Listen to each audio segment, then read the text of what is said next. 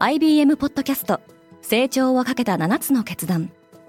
成長をかけた7つの決断とは今後3年間に世界を形作ると予想される7つのビジネストレンドについて IBM が何千ものクライアントとの対話に基づき提言をしたものです。このポッドキャストでは変化の激しい時代において企業が下すべき成長をかけた7つの決断について日本 IBM の7人の専門家と考えていきます。今お聞きのリスニングサービスにてぜひフォローボタンからフォローをお願いします。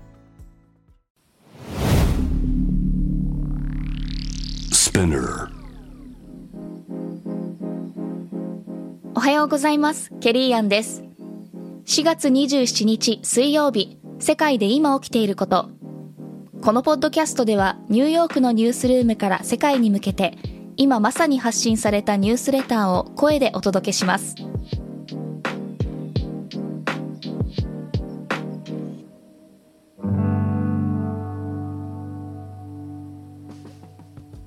ロシアはポーランドへ天然ガスの供給を断つと伝えた。ポーランドがロシアへのガス代金をルーブルで支払うことを拒否したため、緊張関係はエスカレートしています。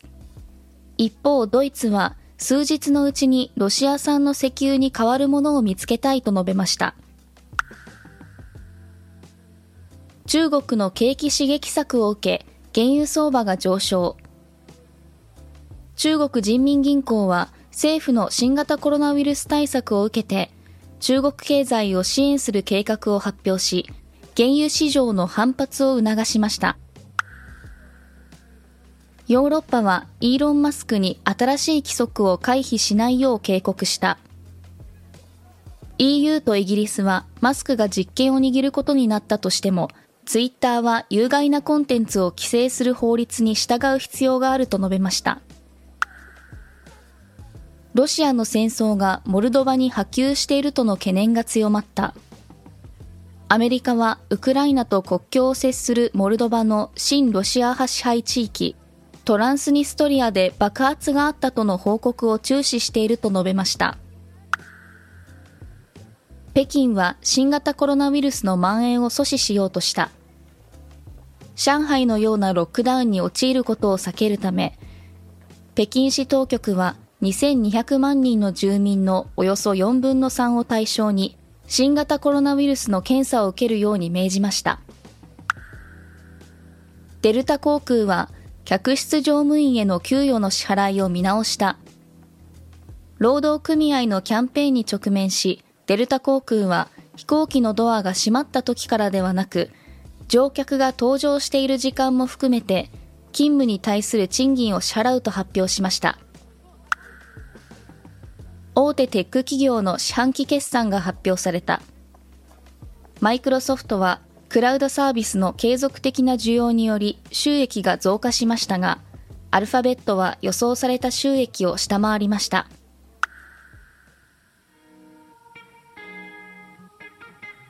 今日のニュースの参照元は概要欄にまとめています。明日のニュースが気になる方はぜひ Spotify、Apple Podcasts、Amazon Music でフォローしてください。Quartz Japan では世界の最先端を毎日2通ニュースレターでお送りしています。他にも世界で暮らす女性の喜びや悩みを伝えるポートレートオブミーがスタートしています。詳しくは概要欄に載せていますので、ぜひこちらも見てみてくださいね。ケリーアンでした。Have a great day!